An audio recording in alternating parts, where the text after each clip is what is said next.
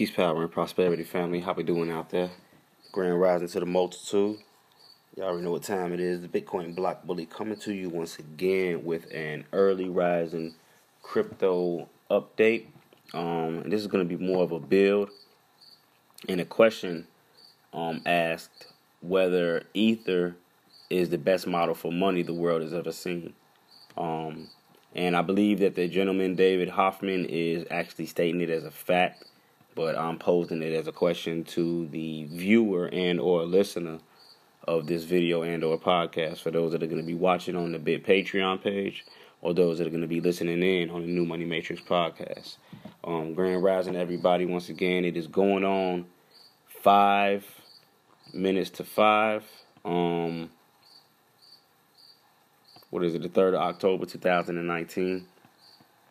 And I really wanted to get into this story and set the stage for individuals to really open their eyes to see what type of change is going on in the world as it relates to our monetary system as well as our banking system because if the monetary system changes then of course the banking system has to change along with it so just to get into the um story, which I'm going to be reading verbatim, but also adding my own commentary along with it. Um, it goes on to state, "Hello, DeFiers, and happy Friday." Um, this was actually released on the 20th of September. This is actually released on the 20th of September, so um, a couple days old, but none, none, nonetheless very, very um, revealing when it comes to how certain individuals look at some of these cryptocurrencies, which are also known as altcoins or alter- alternative, alternative, excuse me, coins to the Atom or the Genesis coin being Bitcoin. So it goes on to state that the um, the Defiant Today published this latest column right here will guide you through how Ethereum is creating a new internet of value and help you visualize how each piece fits together with Ether as the key gear making it all work. Um, they say do yourself a favor and set more time aside because this is a must read. So, and it's gonna take. It's probably gonna be about an hour long um, build, as I've uh, read through it before, and you know, just for me to go through it all and then you know research this, that, and the third, go back and forth. It took a little over an hour. So I know me breaking it down should be close to 45 minutes to an hour. Let's see if we can get it get it done a little bit quicker than that, though. Um, it goes on to state defining ether as an asset, and economic trifecta bandwidth for permissionless by David Hoffman. This article explores Ether's role as an asset in Ethereum. Using data from the last two years of the Ethereum economy, I propose a novel definition for understanding Ether, the asset, a bandwidth with uh, for permissionless inside of Ethereum. This article summarized in two paragraphs. Ethereum is a foundation for building an alternative internet based financial system. And this financial system has the capacity to be completely open and trustless. Now, once again, as we talk about the evolution of money itself, as I said, if the monetary system changed, so does the banking system, and all that is encased in the quote unquote financial system. So they're talking about an alternative internet based financial system, which is going to change the face of, you know, the first two systems that we talked about, period, the monetary and the banking system, which is one and the same if you look at it, um, though they do have their differences. Uh, this new financial system needs a native money to operate. Financial applications in this new landscape need a trustless form of collateral for their operation and the only trustless asset on Ethereum is Ether. As a result of this demand, Ether has become an economic trifecta, a triple point asset satisfying all the requirements that a new economy needs all at once. As a result of this, Ether has become the best model for money the world has ever come up with. So we're gonna run through the article and see if there's some agreements we can come to. Um, it goes on to state there are two assumptions in this analysis of Ether and Ethereum. And I want individuals that may be new to the space to understand that Ether, Ethereum, they are two totally different um, products in definition and functionality. Whereas Ethereum is pretty much the blockchain or network that the currency or altcoin Ether runs on. You see what I mean? So, and it's much like Bitcoin. Never before have we had money and the means to send it all in one one um one gumball or or or, or one functionality, should I say? To whereas when you look at Bitcoin, Bitcoin, even though blockchain is the system it runs on, Bitcoin itself is the funds and the means of sending those funds. If you look at it, so interesting um, paradigm that we're that we're entering here. So this goes on to say that the two assumptions in this analysis of Ether and Ethereum are one, Ethereum 2.0 has enabled ETH staking, which means that Ethereum is go excuse me, ETH is going to go from being a mineable cryptocurrency, meaning it takes a certain amount of computational power in order to create or receive um well, yeah, create more back up the blockchain to a point where it's just going to be those that are holding a certain amount of ether in their wallets that are going to help back up and maintain the blockchain. And they should still receive the reward as it is um, defined in whatever type of system they're going to have for releasing of it. And then they got EIP 50, 1559 has been implemented, which burns ETH in transactions. So it's almost a sense of cutting back on the inflation to whereas when you send Ethereum, it burns, excuse me, when you send ETH, it burns it in the process. So it's almost like how the Federal Reserve, you know, in a cycle, burns Federal Reserve notes. I guess in order to keep from inflation, though, over the last couple of weeks, I want to say, we've actually pumped how much money? 750 billion, I think, if I'm not mistaken, into the. Uh, let me see if I can find the story. Let me see. How much have we pumped lately? The Fed's pumped another 75 billion in the financial markets. Here we go. Continuing capital injection plan. The Federal Reserve on Wednesday sold another 75 billion in market repurchase agreements or repos in a continued effort to claim money markets and bring interest rates within its intended target. So yeah, 75 billion was just pumped into the market. So um anyways, going on part 1 defining Ethereum. Before we define Ether, we need to define Ethereum. Ether will be defined by how Ethereum is used. Defining Ethereum has been difficult. Um, attempting to define Ethereum feels a bit like defining the internet in the 80s. No one really knows what it is com- what is coming.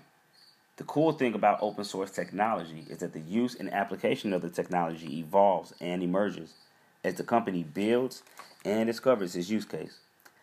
Applications define the internet, and if you ask Google to define it, the internet will give you this answer. It is a global computer network, a providing a variety of information and communication facilities, and consisting of interconnected networks using standardized communication protocol. Personally, I don't think this definition is helpful. It is technically right, but it's a definition meant for the technically minded. If you were to ask how is the internet or how does the internet impact humanity, we need to look at what we are doing on the internet 99% of the time. And that's a good question. What do you utilize this supercomputer for 99% of the time? Which you basically have, which we may state that the world has never had before, though I do think a lot of technology is remakes of old ancient technology. Um, as a side note, I also think that the internet was discovered and not so much created. So, you know, just my own personal opinions on certain things. Anyways, when we look at what we're doing with it 99% of the time, are we utilizing to it to its fullest extent? Or are we pretty much playing with the universe at our fingertips? and they're saying that it brings us to a couple of different things. So we have Facebook, um, the likes of Instagram, Google, YouTube, Wikipedia, Netflix, um, just to name a few. The internet is a stack of different technologies with the application at the top. While the internet cannot exist without any one part of the stack, it is the application layer of the internet that defines how the internet meaningfully impacts our lives. All the layers below the application layer are a means to an end, and that is to provide products and services to people. So you see, you have the conglomerate for those that are able to see of a, a basket of Facebook, Google, Netflix, GitHub, or no, that's Reddit. Excuse me, um, Instagram, Wikipedia, and it goes to a HTTP. So if you ever look at certain websites that you're on, you're actually not so much www dot, but it's HTTP um, semicolon, no colon, if I'm not mistaken, forward slash forward slash. Then you get the rest of it. Um, but you have the interface layer, then the application layer, transport layer, network layer, link layer, then you have the hardware hardware layer. Now the missing layer is the value. The innovation behind the internet was to make data cheap, available, and infinitely copiable. Copiable, excuse me. Uh, copyable. Um, now, copyable is a word that means it should be able to be. Oh, hold on. Wrong button. Let me cancel that. I want to actually search this word up so we can get a copiable.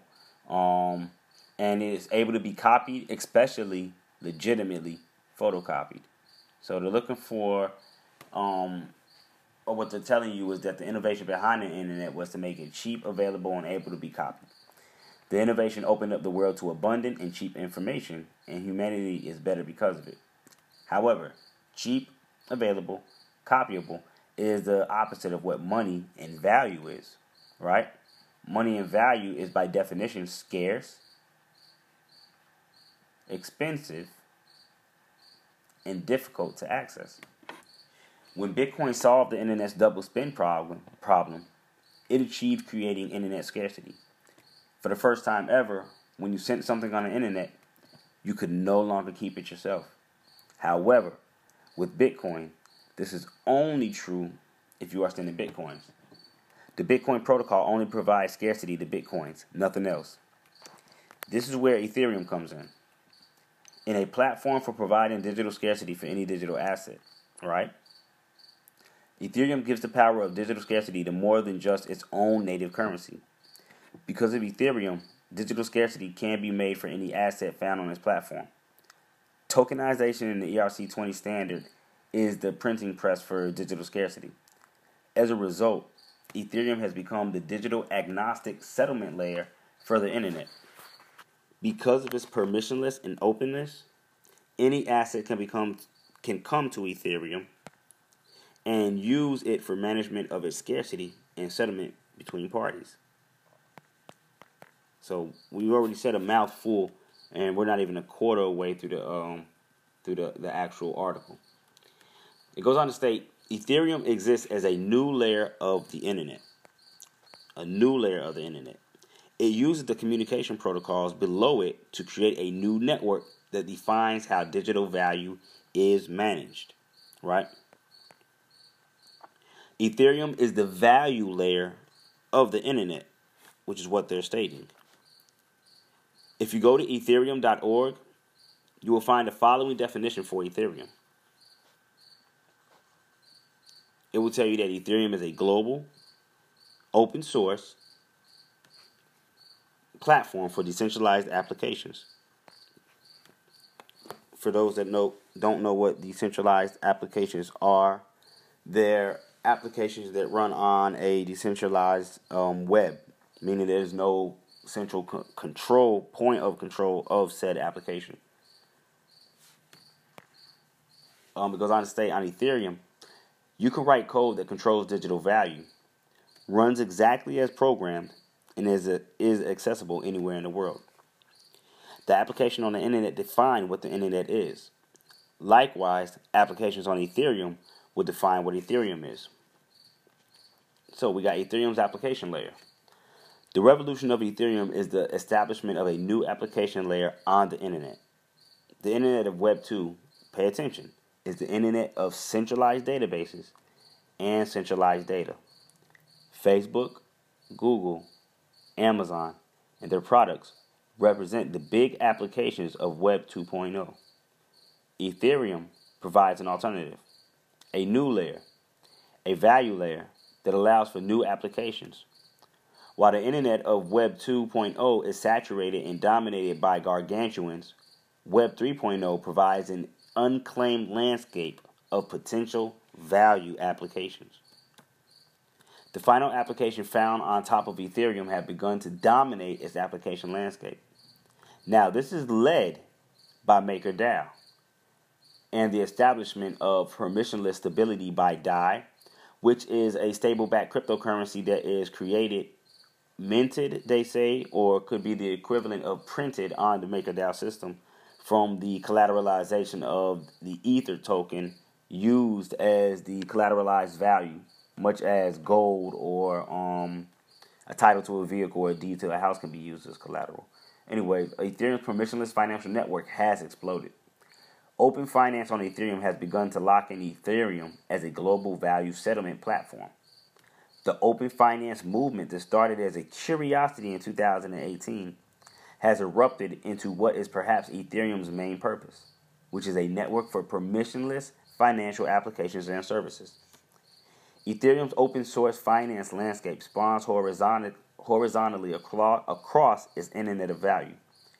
Each application is able to be composable with others, generating endless per- permutations, trans, per, uh, excuse me, permutations, transactions uh, between each app. Let me see how they, if they use this word correctly. I don't think that it was used correctly. Let me see.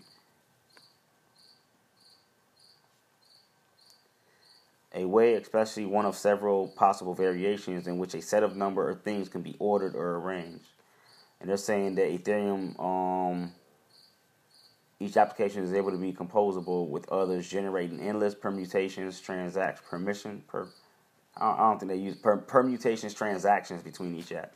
It just seems uh, irregularly, erroneously used. However, Ethereum is not a flat landscape. Financial systems and economies are inherently ratified, excuse me, stratified, and Ethereum is no exception. Once again, just so we have an understanding.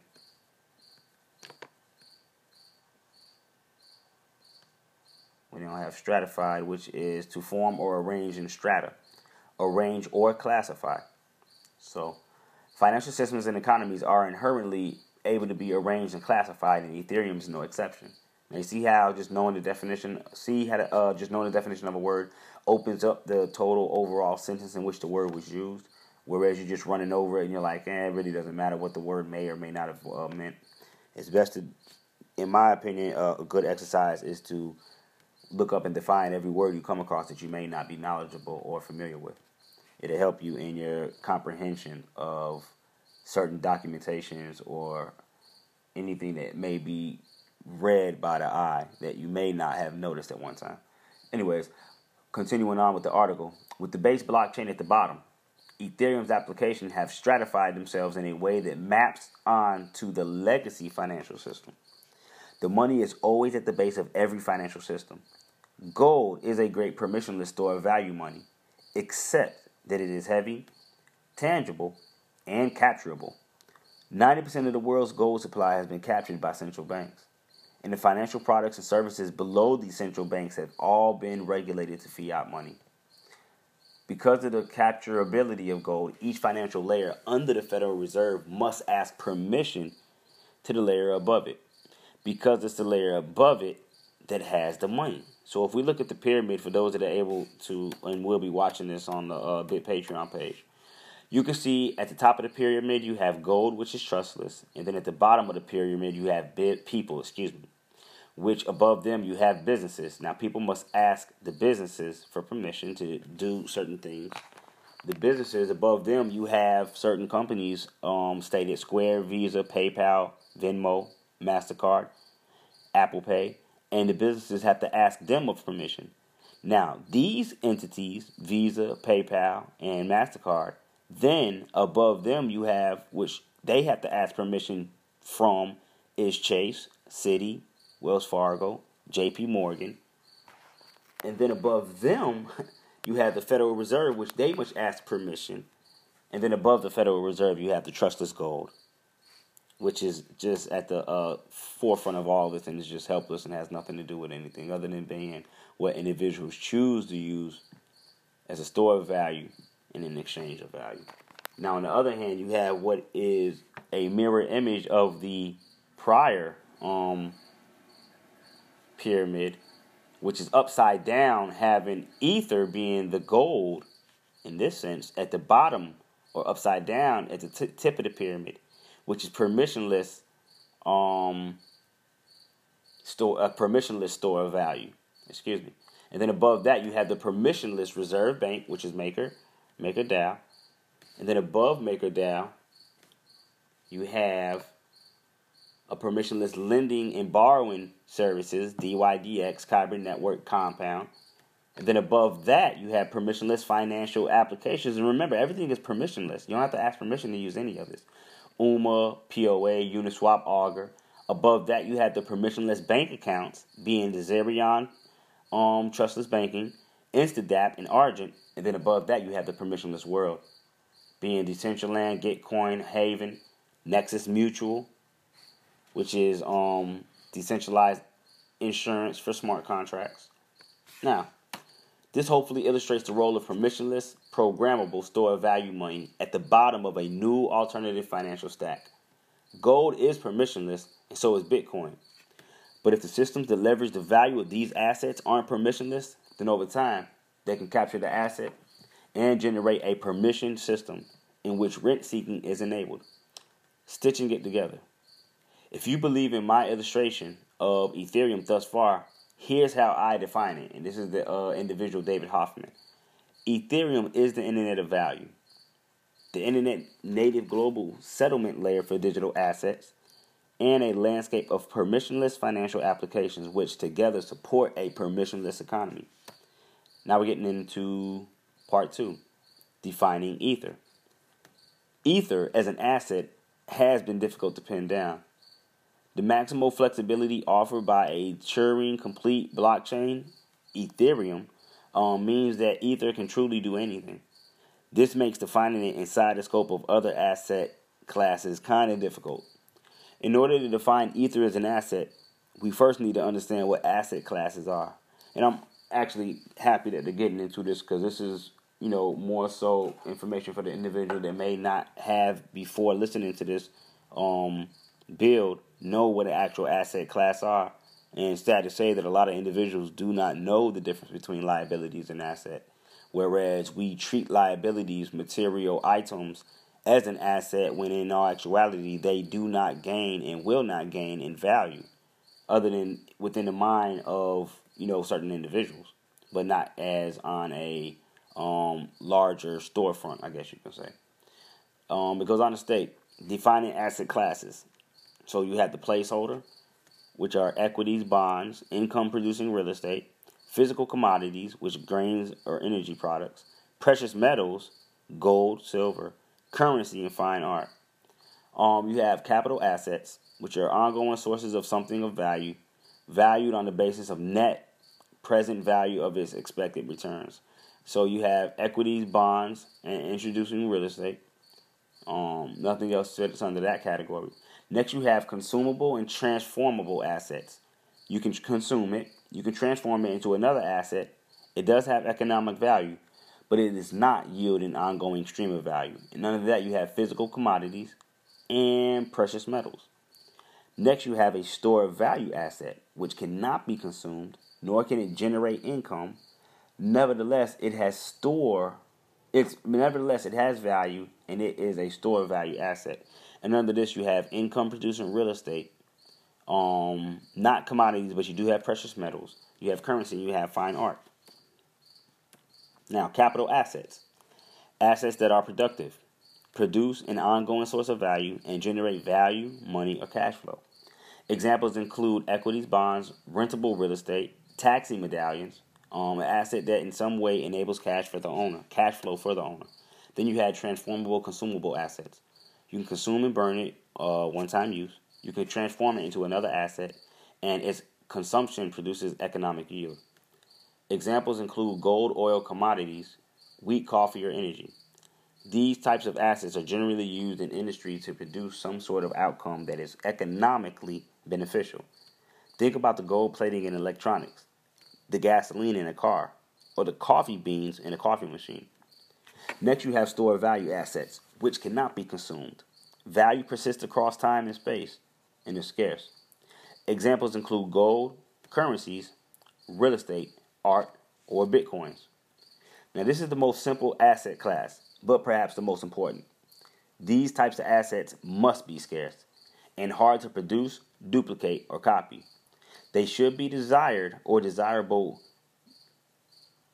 ambiguously across the globe. And I want to stop and check real quick, get a definition on ubiquitously. Let's search.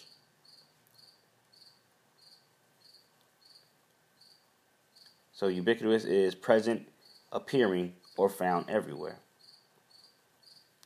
Um, so it must be desirable everywhere across the globe. Um, they are the assets that benefit from global trust in the perceived value of assets.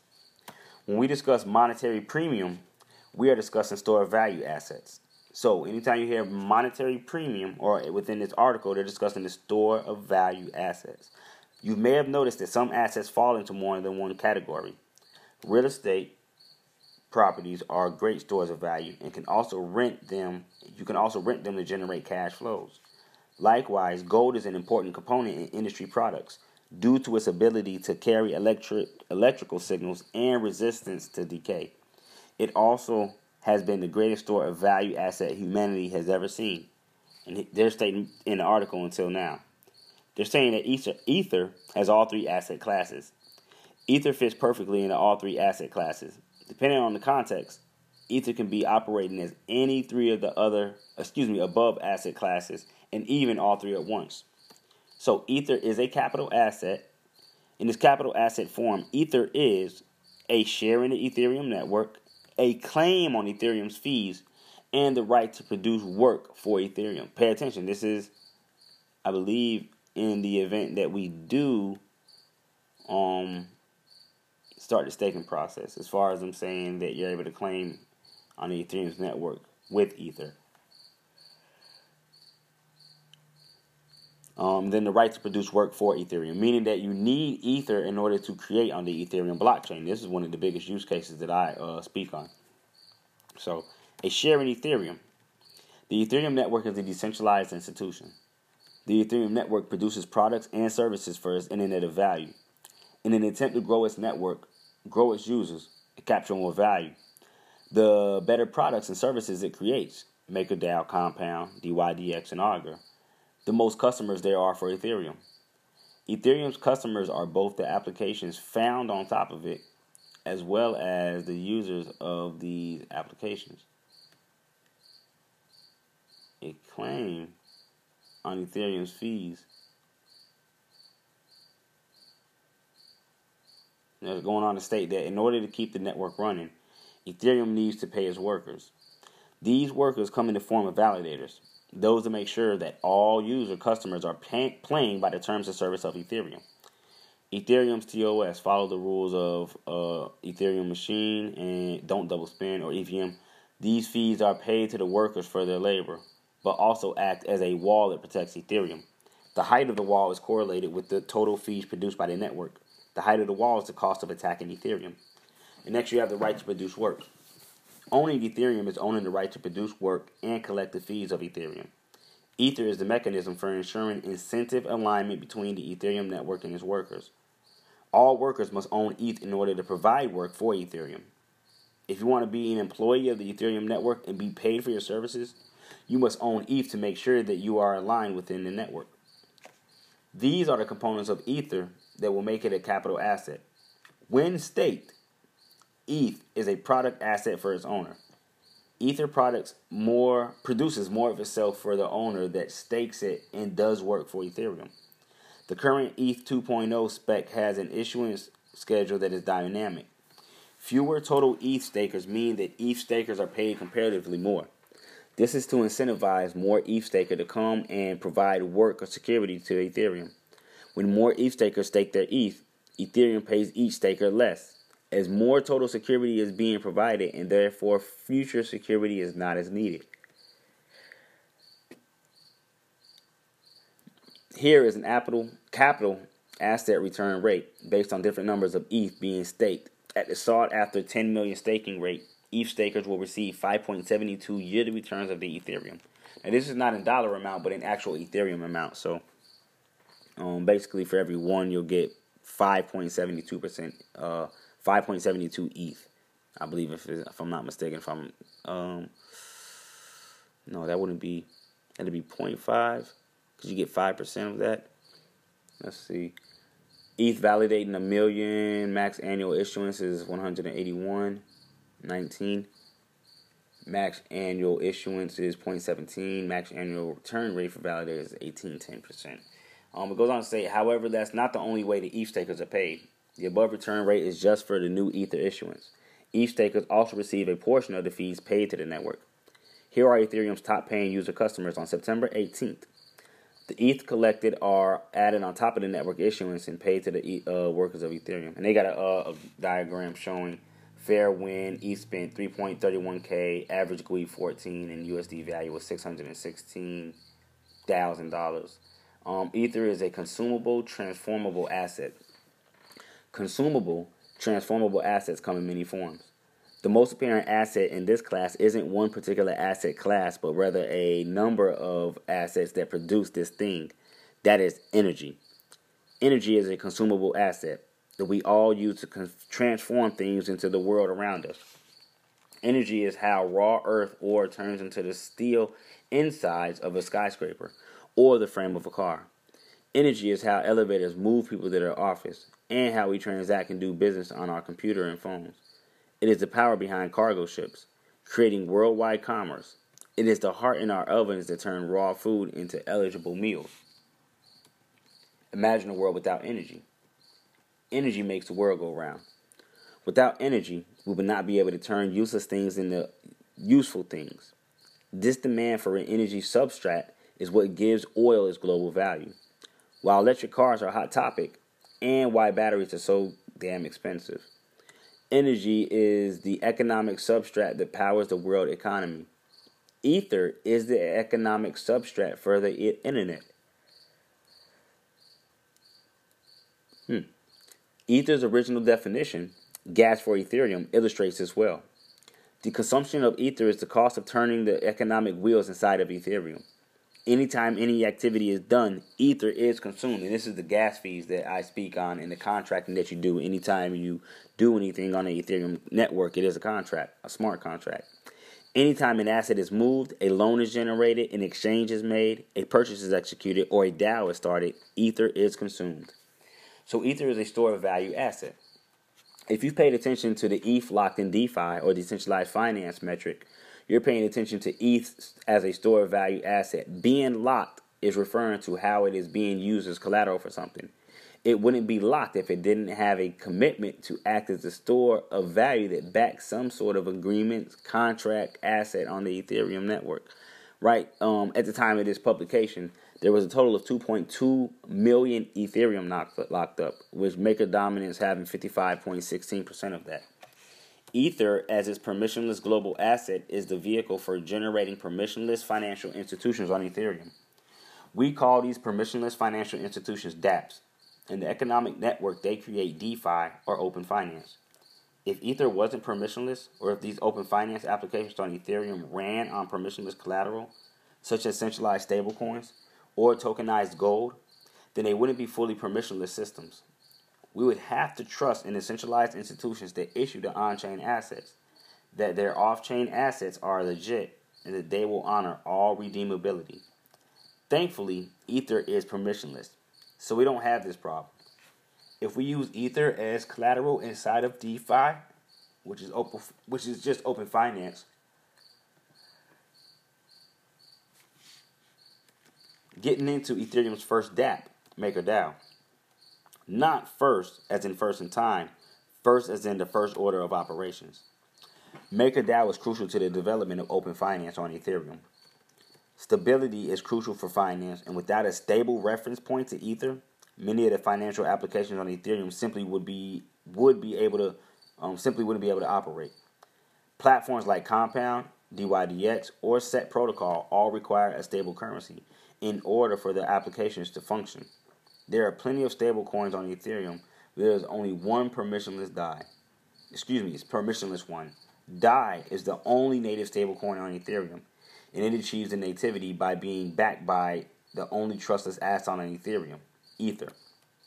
On the permission side, you have USDT, USDC, BUSD, Gemini dollars, um, Tether, which are all stable back cryptocurrencies, which are actually pegged one to one to the dollar, but actually backed by a certain amount of Federal Reserve notes somewhere in a reserve. And then on the right side, you have permissionless dollars, which is the DAI dollar. DAI achieves its value by the store value function of Ether, as well as it achieves its permissionless value from its over collateralization.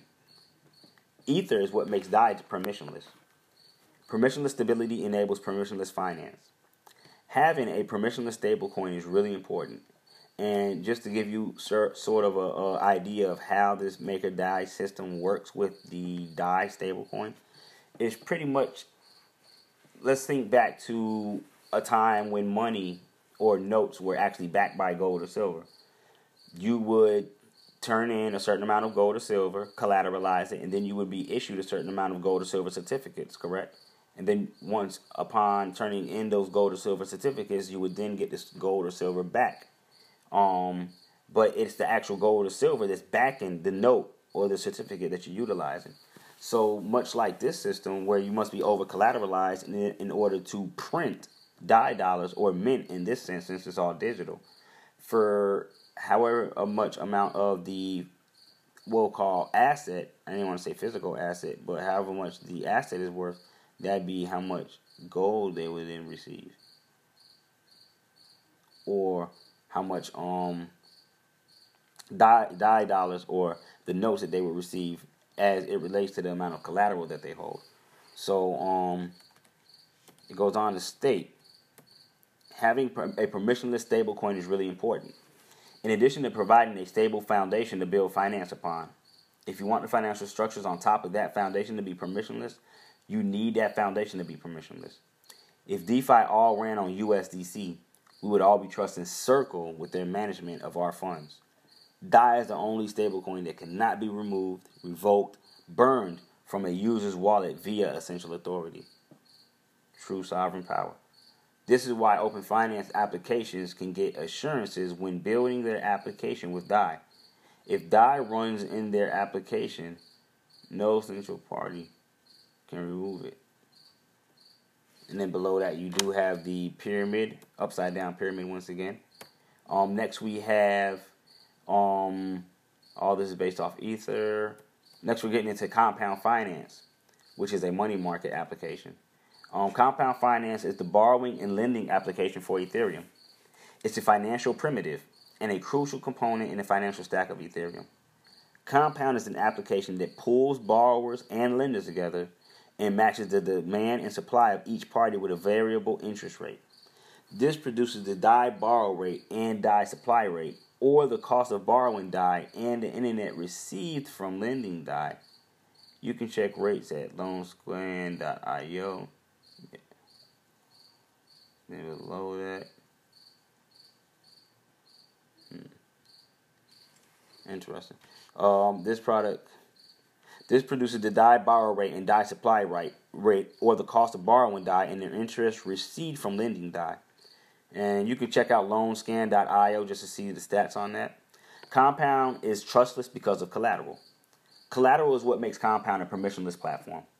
Borrowers must over collateralize their loan in order for lenders to be given assurances that there is always money in the bank for them to withdraw. In other words, trustlessness. Um, that the discrepancy between ETH locked and the total value locked is a bunch of rep being used as collateral if you're looking at um, a account that has Ethereum, um, rep. What other coins do they allow you to um, collateralize? WBTC, USDC and a number of other different cryptocurrencies. Now, the vast majority of collateral and compound is Ether. Borrowers are locking up ETH to be collateral for their loan. Um, ETH is being used as a store of value asset, an asset that is perceived by the market to hold its value across time as the collateral for a permissionless loan. This permissionless collateral is what powers the Ethereum side, excuse me, the lending side of Compound, is the compound application ensures over collateralization and under. Pay attention. Hmm. Over collateralization and auto liquidation, excuse me, of the uh, collateral from borrowers. Once again, this permissionless collateral is what powers the lending side of Compound. It's a compound application ensures over collateralization and auto liquidation of the collateral from borrowers. Lenders don't have to trust the borrowers. The compound application removes trust from the equation. Compound does this by using Ether as a store of value and using Ether's programmability to enable trust removed borrowing lending. So one is able to borrow and or lend in a trustless manner without permission. So no ID, no social security, no age limit, just the ability to utilize the internet and a smart device. Now, DYDX is a platform for margin trading. Margin trading is where you're able to utilize um, more funds than you yourself have put up. So let's just say you're using 3x margin and you have um, 100 USD dollar equivalent of an asset that you want to trade. Then you're able to multiply that times three and trade with $300 worth of an asset, being that the platform is going to front you $200 in order to trade with. But um, that's good. That's um, pretty much more so for advanced users. But anyways, it goes on to state that DYDX runs on smart contracts on the Ethereum and allows users to trade with no intermediaries. DYDX provides the services to users by requiring a store of value collateral in order to borrow or trade on margin. The collateral could theoretically be anything, and DYDX has enabled USDC as collateral. However, as you can see in the chart below, the vast majority of collateral inside of DYDX is Ether. Ether is the primary store of value collateral that's used in DYDX. The combination of DYDX smart contracts and a permissionless SOV programmable asset like ETH enable DYDX permissionless and trustless financial application. Next, we have uh, Uniswap. Same pattern holds true for the Uniswap exchange. Uniswap exchange operates by having two pools of collateral for any token pair. And version 1 of Uniswap, all token pairs of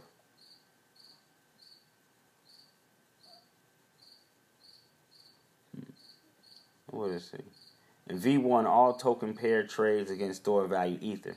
It's Ether's role as a store of value that makes it such a great collateral for all other token trading pairs to trade against.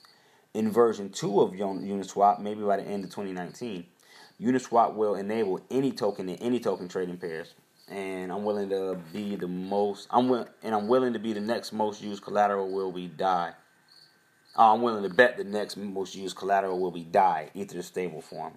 I could almost agree with that. Ether is a store of value for open finance. Ten years after their inception, only one use case for blockchain has been discovered: the permissionless management of value across the internet. Open finance is a new fertile landscape for new financial institutions. In the open landscape, in the open finance landscape, institutions are autonomous, humanless contracts on Ethereum. And from what we can see so far in DeFi, they use Ether as the underlying store of value asset for their application. So, while I expect further assets to be able to come to Open Finance and act as collateral, collateralized stablecoin, gold and vaults, securities, treasuries, etc., I accept Ether and DAI will remain a significant majority of collateral for Open Finance applications. Open Finance, if Open Finance applications use off chain trustless assets, then they are acting as a hybrid Open Finance application with trusted assets which is fine, but it's not as cool as fully trustless. Fully permissionless applications that leverage trustless ETH and DAI.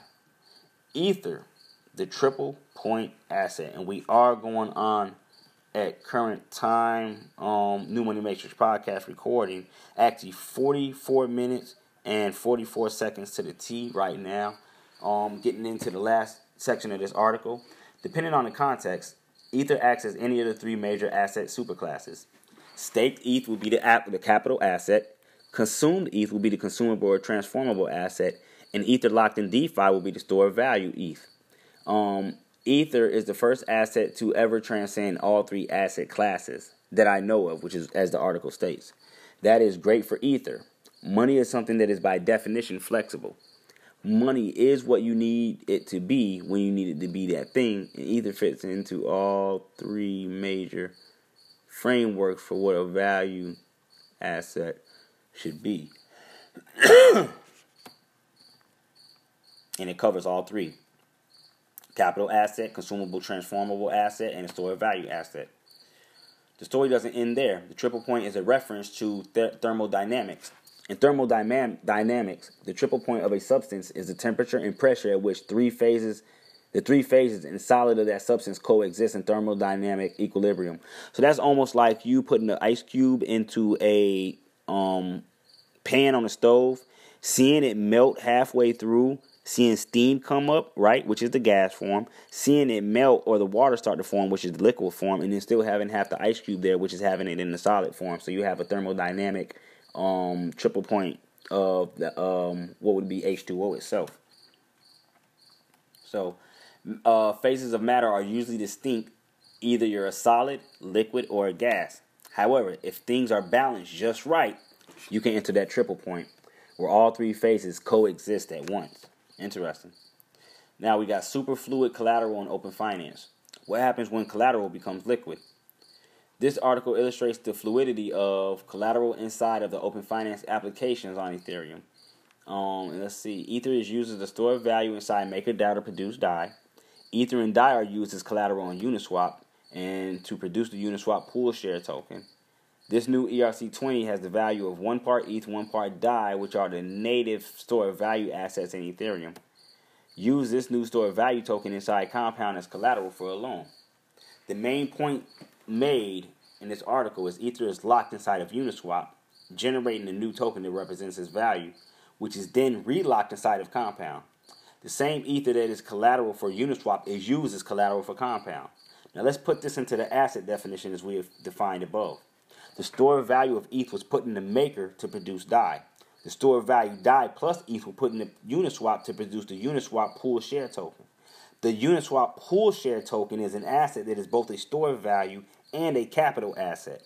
Uniswap pool share tokens are collateralized by the assets that back them, but they also receive fees for the volume of the exchange they back. Now, the Uniswap exchange charges 0.3% on fees. This means that the Uniswap pool share token increases in value as it collects fees from Uniswap. so the Uniswap share tokens are therefore both a store value asset and capital assets at the same damn time. Let's keep it going. The new token, which is both a store of value and a capital asset, is deposited into Compound as a collateral for a loan. It is now acting as a store of value asset that backs the loan. So it's a store of value, which is ETH plus DAI, that backs the Uniswap pool share token, which is the store of value plus the capital asset, that backs the compound loan, which is the store of value plus capital asset multiplied by a store of value. Theoretically, this could be done as lending tool and compound rather than a borrowing tool. If you replace step four with a new step, you get step four. You allow Uniswap pool share token to be borrowed in Compound and receive instant interest payments dominated in Uniswap pool share tokens from the borrowers. So now we have a store of value plus capital asset that is being lent out and collecting fees, making it as a store of value plus uh, capital asset multiplied by a capital asset. This whole process requires eight total transactions. Every time economic activity occurs on Ethereum, ether is consumed. While ether was being transformed into one permutation of a capital plus store of value asset, ether is being consumed as the economic substrate of Ethereum. So you see how everything ties into one? In other words, Ether is operating as this hybrid store of value capital asset, while Ether is also being consumed to pay for the transformation of the plain old ETH into the compound loan that's collateralized by the Uniswap pool share token. And I know a lot of this is like probably man rambling off in the brain, got a lot of individuals' brains or or, or, or minds hurt. Um, but push on, Listen to this once, twice. They usually say you don't understand something that you hear or read until you've read it or heard it seven times. Keep that in mind. Now, why is this significant? Ether is the first asset in history to operate as all three asset types at once. Why this is neat and what does this mean? This model secures the U.S. economy. Interesting. And family, we only get this chance once in a couple of hundred years where you see a system like this reset, rewritten, and reborn. This triad of capital asset or store value asset, consumable asset are the main three components of a good economy.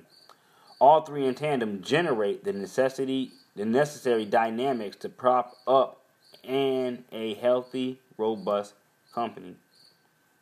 Next, you have the store of value asset, the U.S. dollar. No, no, hmm. Then you have the capital asset being the U.S. Treasury bills. And then you have consumable asset, which are the taxes. Currencies are great store of value assets. Nation state currencies are designed to hold wealth across time, although they could be, do better at this. Currencies are the trust vehicle for communicating and transacting value across space and time. The U.S. dollar has been the most successful currency of all time. That's arguable, and is the SO no, eh, if you depend on how you look at it, and the store of value asset that dominates the world economy. The U.S. Treasury bills are the foundation to the United States bond market. This bond market is perhaps one of the greatest economic forces in the world, as it enables the market to express its trust or distrust of a government's ability to repay its debts pay attention to what's been going on with the U.S. T bonds lately and how individuals have been dumping them. The bond market yields are the fundamental risk free rates by providing the U.S. government with your store of value assets, the U.S. dollar, with the promise to return your U.S. dollars with an extra percentage that's interest. The U.S.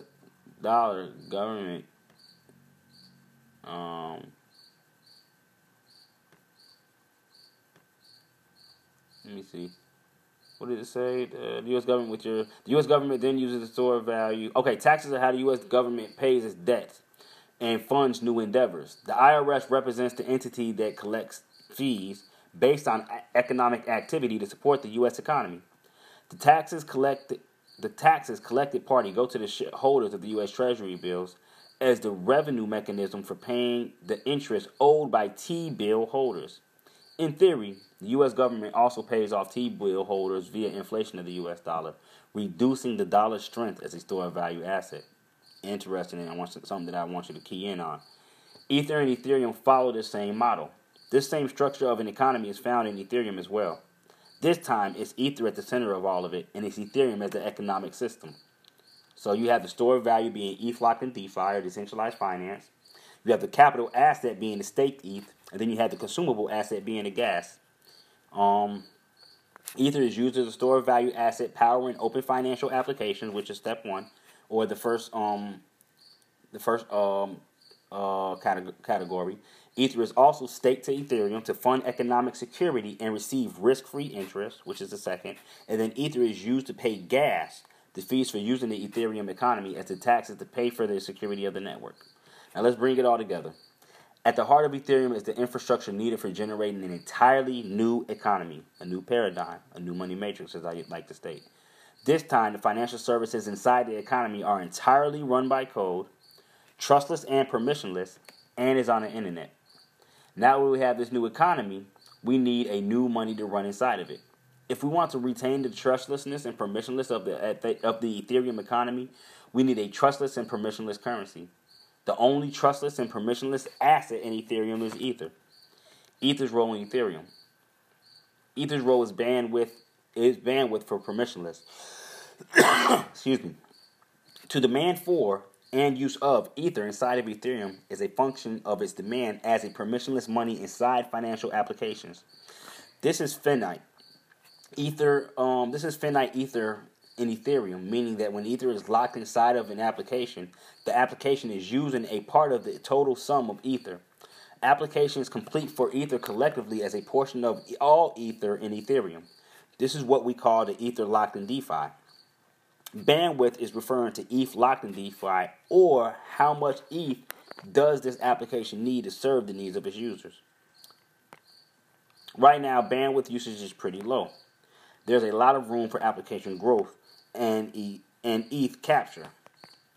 If more DAI wants to come into existence, for instance, it's going to need to lock up more Ethereum to generate the permission list. Each DAI needs one point or one and a half times its value of ETH to support it. Meaning that if you want to take out a hundred dollar loan, you got to collateralize over $150 worth of Ethereum. If demand for compound loans increase, compound will require more ETH collateral to back the loans. The same for DYDX.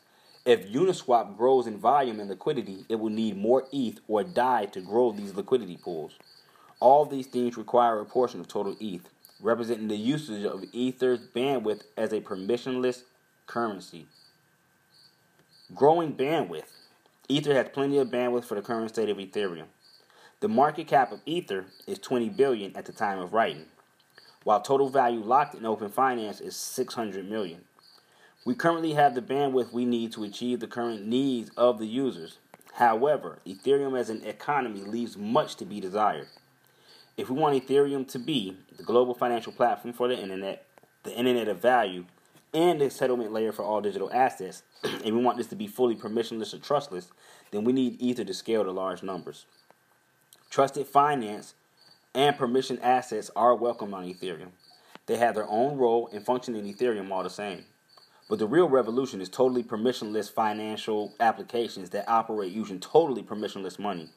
Anything else is a compromise. Um, USD in circulation is 1.7 trillion. Bandwidth needed 85 uh, times X. We got uh, 85X. Stock market assets is 73 trillion, so we need a th- 3,650x on the bandwidth needed.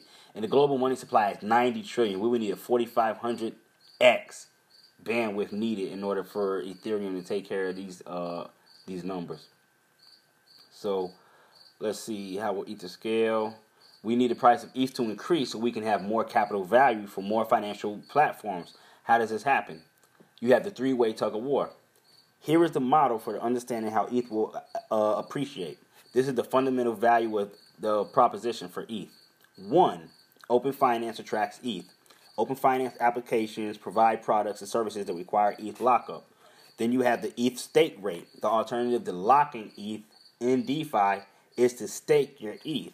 And then you have the US dollar price, which both of these two forces pull on the US dollar price. If DeFi is fighting for ETH and the ETH stake rate is fighting for ETH, then there's less ETH available for purchase. The only mechanism that the US dollar has to generate its equal and opposite pull on the above two forces is to increase its price. The US dollar value of ETH is a representation of the cumulative forces pulled by the ETH stake rate and the products of DeFi, which is fantastic because it means an open force open finance becomes more useful. The price of ETH should scale up alongside it to ma- match the demand. the higher demand open finance generates for ETH, the better the ETH stake rate. Collectively, both of these forces pull on the price of ETH to increase the bandwidth of ETH in open finance and the security mechanism that supports the open finance economy. The US dollar doesn't stand a chance so long as DeFi continues to generate more financial applications on top of it.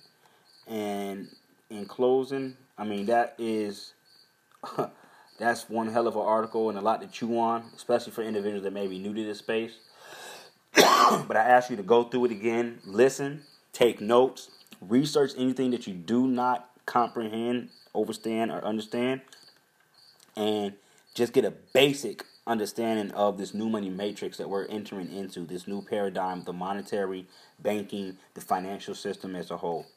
Comprehend that this is the way in which your life, as well as your children's and your children's children's life, from a monetary perspective, is going. Okay, this is the direction that it's headed into.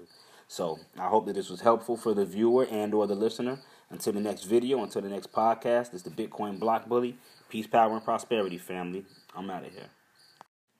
Peace, power, and prosperity, family. You already know what time it is. It's the Bitcoin Block Bully coming to you once again with an early rising crypto update. Family, we are going to be covering the digital asset Ether today and defining it as just that an asset. Um, the article that we're going to be reading is entitled Ether is the best model for money the world has ever seen. And this is being presented by David Hoffman, who is a Ethereum enthusiast. Um, very well put together article, and I'm going to be using this, reading it verbatim, but adding on my own commentary where I feel it may be needed, and making sure that the individual that will be watching this or listening in, depending on the apparatus that you're utilizing to get this information, be it Bit Patreon or New Money Matrix podcast, I'm going to make sure, try to make sure that it's easy for the layman to understand what's going on. So, starting off, once again, defining Ether as an asset. And Ether is the cryptocurrency that runs on the Ethereum blockchain. Remember, Ethereum is not itself a cryptocurrency more so it's the technology that the actual cryptocurrency runs on. So, it goes on to state this article explores Ether's role as an asset in Ethereum. Using data from the last two years of the Ethereum economy, I propose a novel definition for understanding Ether, the asset, which is the bandwidth for permissionless inside of Ethereum. This article summarized in two paragraphs. So they're going to give us a summary uh, just in two paragraphs what the whole article is basically going to be talking about. Ethereum is a foundation for building an alternative internet based financial system.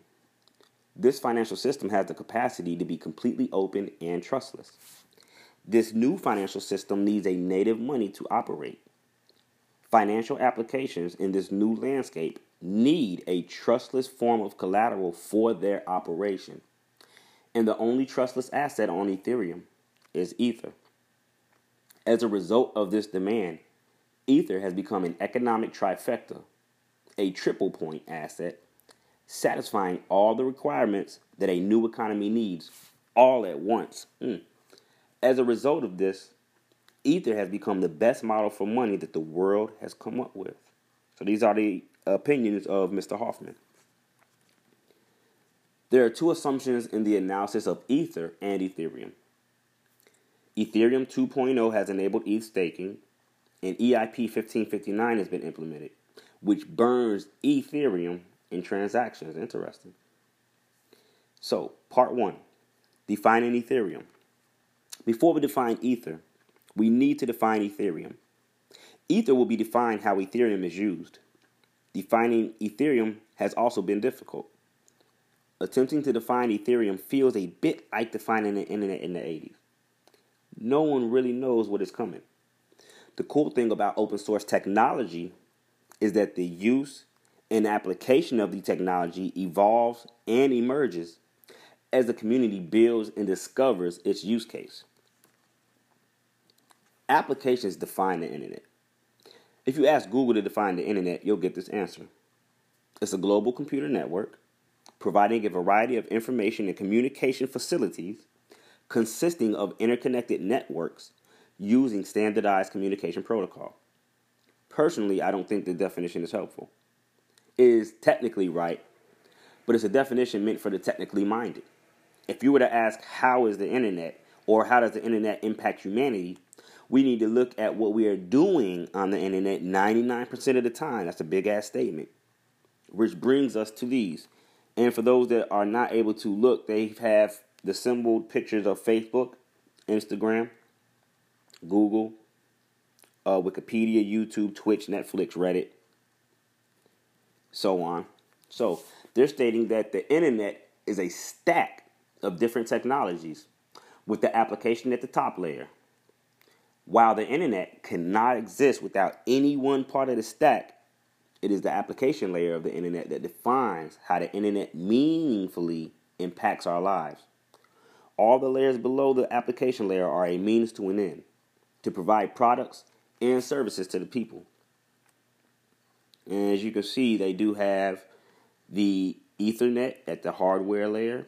Then the Ethernet drive is the link layer, IP, network layer, TCP, transport layer. HTTP was the application layer, which is the websites that you and I utilize. And then you have the interface layer, which allows you to interface with the actual site or website that you've come to. So the missing layer is value. The innovation behind the internet was to make data cheap, available, and infinitely copiable, copiable, copyable, excuse me. This innovation opened up the world to abundant and cheap information. and humanity is better because of it. However, cheap, available, copyable is the opposite of what money and value is. Money and value is by definition scarce, expensive, and difficult to access. Hmm. Why would money be difficult to access, though? Value, even for that matter, when actual value is only in the mind of those that choose to use it. We'll get on with the article, though. When Bitcoin solved the internet's double spend problem, it achieved creating internet scarcity. For the first time ever, when you sent something on the internet, you could no longer keep it yourself. However, with, with Bitcoin, this is only true if you are sending Bitcoins. The Bitcoin protocol only provides scarcity to Bitcoins, nothing else. This is where Ethereum comes in a platform for providing digital scarcity for any digital asset. Ethereum gives the power of digital scarcity to more than just its own native currency. Because of Ethereum, which is the technology, digital scarcity can be made for any asset found on its platform. Tokenization in the ERC20 standard is the printing press for digital scarcity. And tokenization um, relates to taking a asset that is already here. We'll say um, gold, for instance. Having a certain amount of gold that can be verified and backed up that you may presently have or a company may presently have, and creating tokens to represent those units of gold, whether it be a gram, a half gram, a half ounce, an ounce, whatever the case may be, and creating what is known as the ERC20 token to represent those units of gold. So, as a result, Ethereum has become the asset ag- agnostic settlement layer for the internet.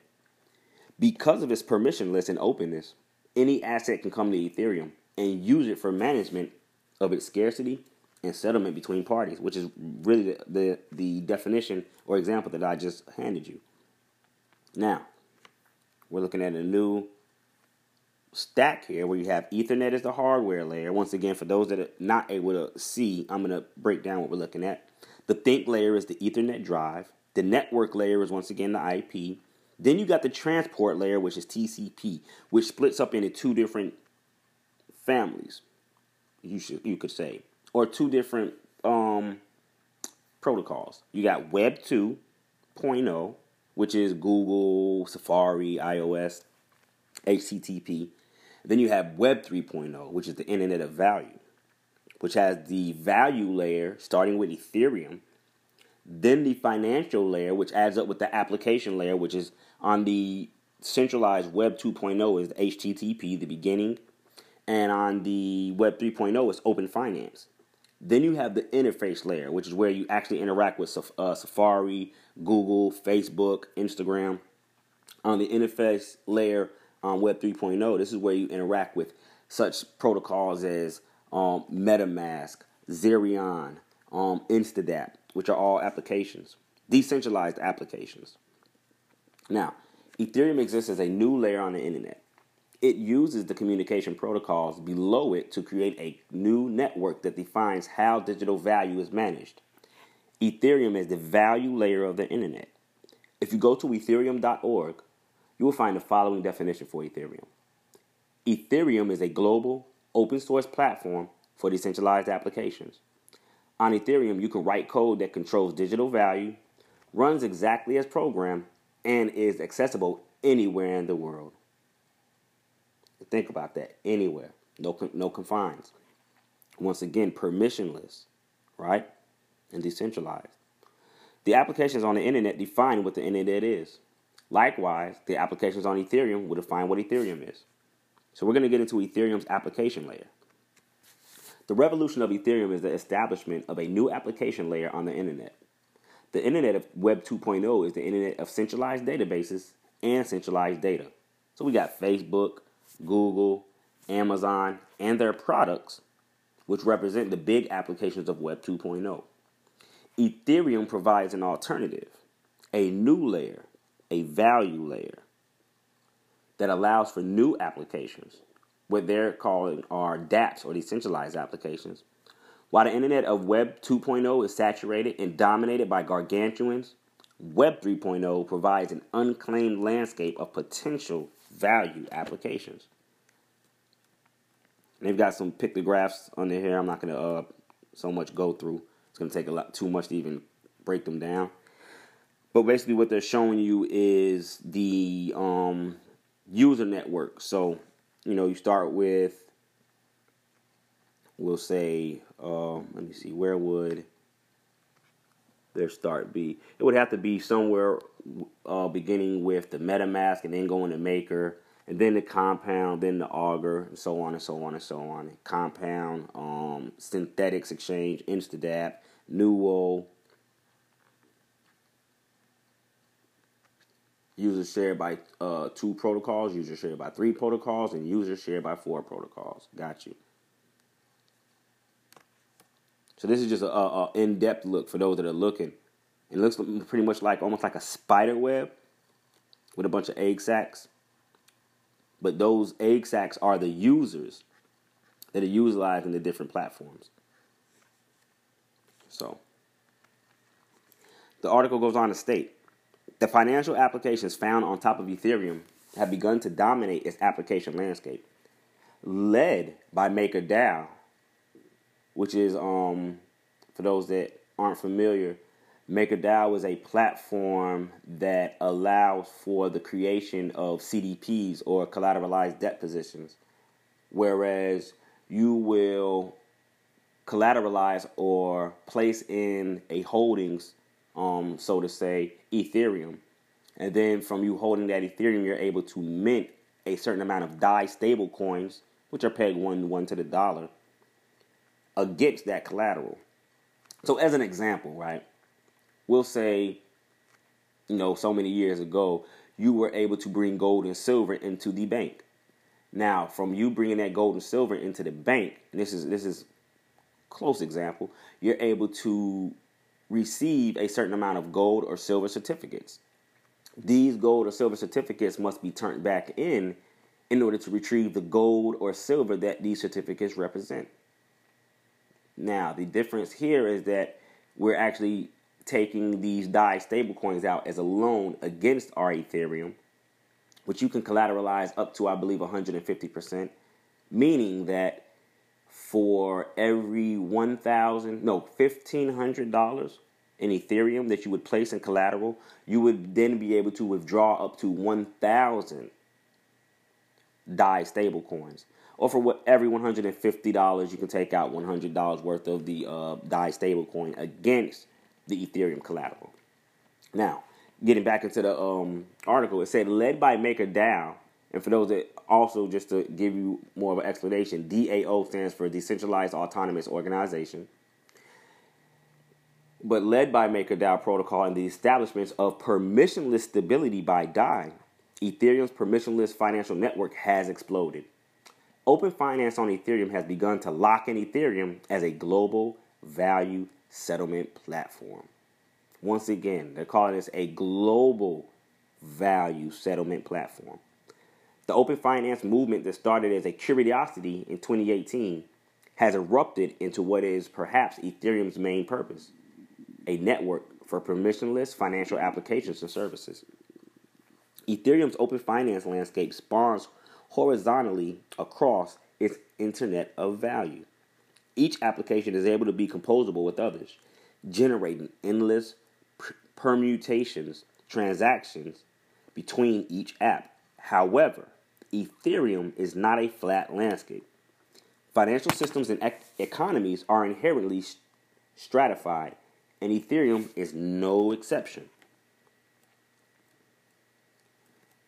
When the base blockchain at the bottom, excuse me, with the base blockchain at the bottom, Ethereum's applications have stratified themselves in a way that maps onto the legacy financial system. And just so that we have a basic definition of stratified, it means to form or arrange in, into strata, arrange or classify, or place seeds close together in layers in moist sand or peat to preserve them or to help them germinate. So, stratified sampling. is a method of sampling from a population which can be partitioned into subpopulations. In statistical surveys, when subpopulations within an overall population vary, it could be advantages advantages to sample each subpopulation independently. And that's a little bit too technical, but basically it's putting things in a uh, arranging things or classifying them. So getting back to Ether, right?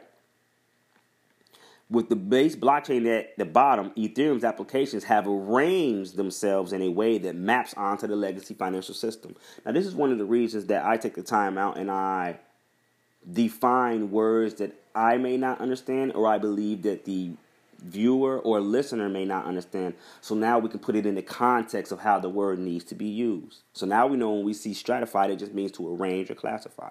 So once again, rereading this sentence with our newly defined word and replacing the actual word that they have with the def- definitive word, it goes on to state once again with the base blockchain at the bottom being Ethereum, Ethereum's applications have arranged or classified themselves in a way that maps on the legacy financial system. Real interesting now, real easy. So for those that are able to look at the picture, on layer one we have the ETH stake rate, which is Ethereum. Layer two we have the DAI savings rate and stability fee, which is Maker. Um, no, that was layer one. Layer two we have borrow and lend rates coming in, bringing Compound, Nuo, DYDX. And then layer three we have the actual application layer where Ethereum is locked into DeFi using Uniswap, Set, or UMA. The money is always at the base of every financial system. Gold is a great permissionless store of value money, except that it is heavy, tangible, and capturable. 90% of the world's supply has been captured by central banks, and the financial products and services below these central banks have all been rele- rele- relegated to fiat money. Because of the capturability of gold, each financial layer under the Federal Reserve must ask permission to the layer above because it's the layer above it that has the money. Interesting. So, at the bottom of this pyramid, we have the people that must ask permission from the businesses, which must ask permission from uh, corporations such as PayPal, Square, Visa, Apple Pay, MasterCard, Venmo, which must ask permission from the big banks, being Chase, Citi, Wells, JP Morgan, which must ask permission from the Federal Reserve which gets its power from the trustless backing of the gold derivatives, or the commodity of gold. Now, on the other side of things, for those that are looking, we also have another pyramid, though this pyramid upside down, which you have permissionless um, Ethereum at the bottom of the pyramid, being though the tip. Then you have Maker, the permissionless reserve bank. Then you have Compound, Kyber, uh, DYDX, which is permissionless lending and borrowing. Then you have UMA, POA, Uniswap, Foam, Augur, which is permissionless financial applications. and then you have Zerion, trustless banking, Instadapp, and Argent, which are permissionless bank accounts. Then you got RealTC, Gitcoin, Havin, Fluidity, Nexus Mutual, Decentraland, which has to do with virtual real estate, which is the permissionless world. Now, this hopefully illustrates the role of a permissionless or programmable store of value, money at the bottom of a new alternative financial stack. Gold is permissionless, and so is Bitcoin. But if the systems that leverage the value of these assets aren't permissionless, then over time, they can capture the asset and generate a permission system in which rent seeking is enabled. So, stitching it together. If you believe in the illustration of Ethereum thus far, Here's how I define it. Or here, here's how it would be defined. Ethereum is the internet of value, the internet native global settlement layer for digital assets, and a landscape of permissionless financial applications which together support a permissionless economy. The key word to focus in on here is permissionless, meaning you do not need permission to interact with a number of these different protocols and applications. Part two, defining Ether. Ether as an asset has been difficult to pin down. The maximum flexibility offered by a Turing complete blockchain, or Ethereum, means that Ether can truly do anything. This makes defining it inside the scope of other asset classes difficult. In order to define Ether as an asset, we need to understand what asset classes are. So I'm, I'm loving that they're going to get into this for individuals. So defining asset classes. First, we have the placeholder, which is capital assets, an ongoing source of something of value, valued on the basis of net present value of its expected returns. Then you have consumable, transformable assets. You can assume it, you can transform it into another asset. It has economic value, but it does not yield an ongoing stream of value. Then you have store value assets, which cannot be consumed, nor can it generate income. Nevertheless, it has value and it is a store of value asset. So, under the capital assets, you have equities, bonds, and income producing real estate. Once again, income producing real estate. Under the consumable transformable assets, you have physical commodities such as grains or energy population or products, excuse me. You have precious metals, i.e., gold, silver, platinum, palladium. And then under the store of value assets, you do have incoming producing real estate, income producing real estate, excuse me, precious metals, currency, and fine art. And this was popularized by Chris Burniske, um, at least in the crypto sphere, by Robert Greer's 1997 paper, What is an Asset Class Anyways? And um, they proposed three asset superclasses. You have the capital asset, which assets that are productive, produce an ongoing source of value, and generate value, money, and cash flow. Examples include equities, bonds, rentable real estate, or taxi medallions. Assets that in some way enable cash flow for the owner. Now, for those that will be listening in and watching this, I want you to understand that they did not add gold into capital assets understand they did not add gold into capital assets. Because gold is looked more so like a store of value where you would put your funds if you do not if you want to hedge them against an unsteady market you know um, interest rates are being cut or a, a, global currency or excuse me not global a um a country's currency may be failing so they're looking for where can i put this value this unit value whereas it's not going to be affected and that's why they look at precious metals gold silver but you do not invest, in my opinion, in those precious metals to get rich. That's not the goal. You know what I mean? It's more so as a hedge to keep your value at a steady um steady level. Next we have transformable consumable consumable assets, which you can consume it and burn it, which is a one-time use. You can transform it into another wallet excuse me, another asset, or its consumption produces economic yield. Now, these are the examples that include gold, oil, commodities like wheat and coffee, or energy.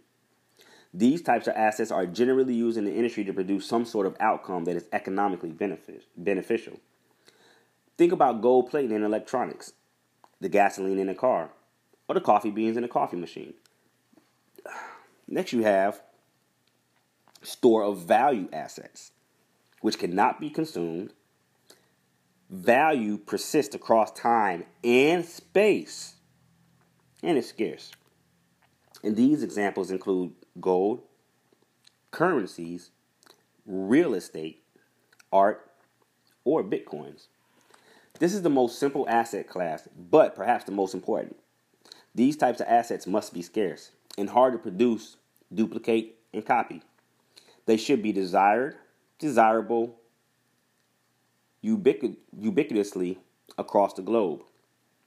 They are the assets that benefit from global trust in the perceived value of assets.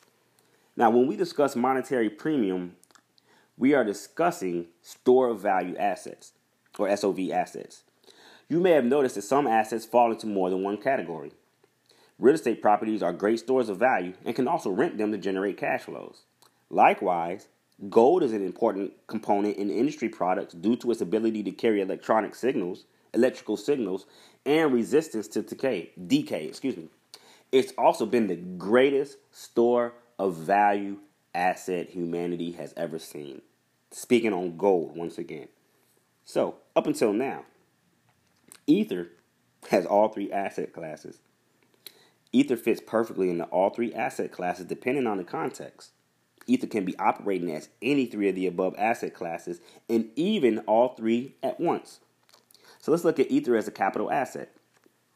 In its capital asset form, Ether is a share in the Ethereum network, a claim on Ethereum's fees, and the right to produce work for Ethereum.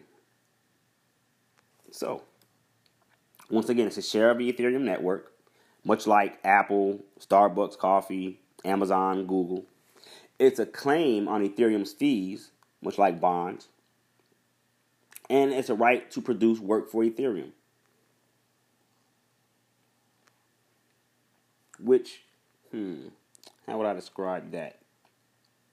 Almost like a license, to be honest, where you have permission by holding this um, entity, you have permission to operate within a certain landscape or by certain guidelines.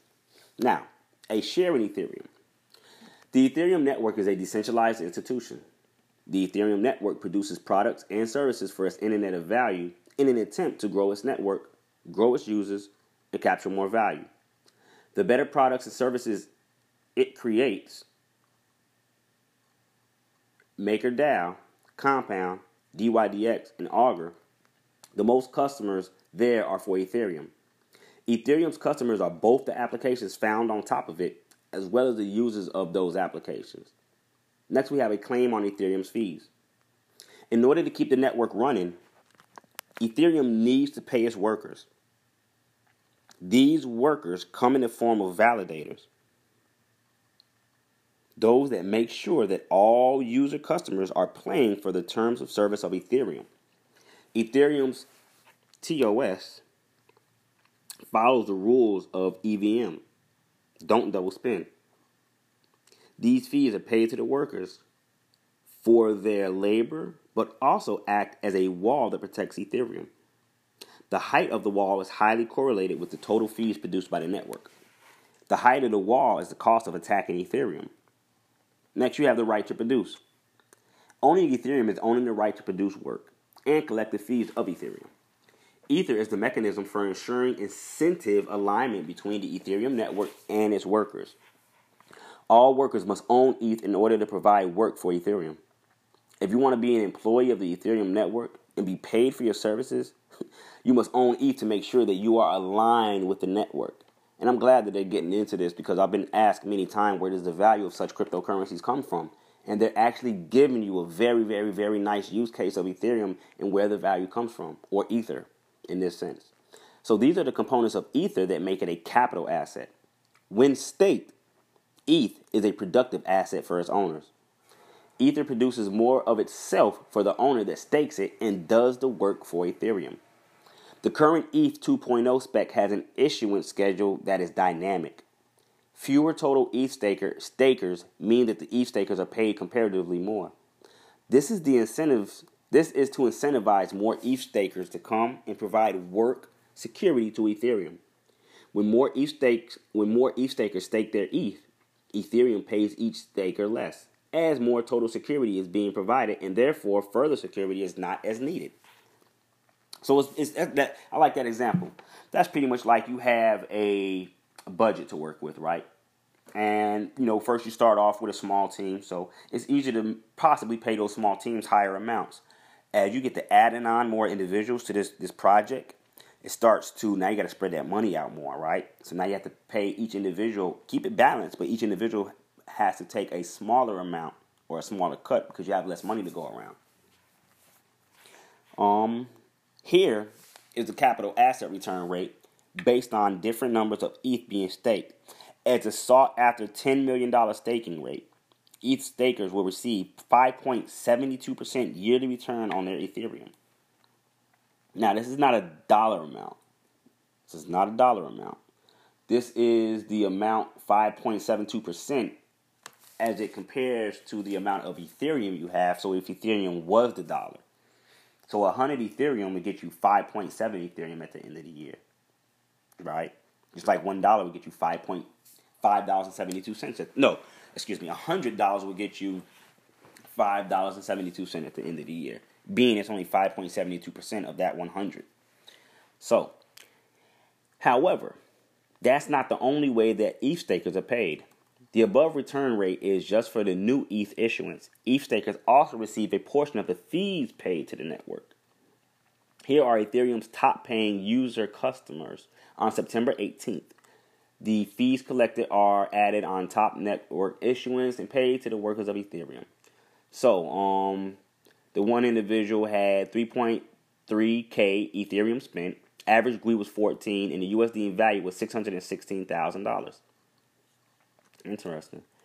Let me see. 165,000 24-hour dollar revenue makes five million dollars in one month revenue.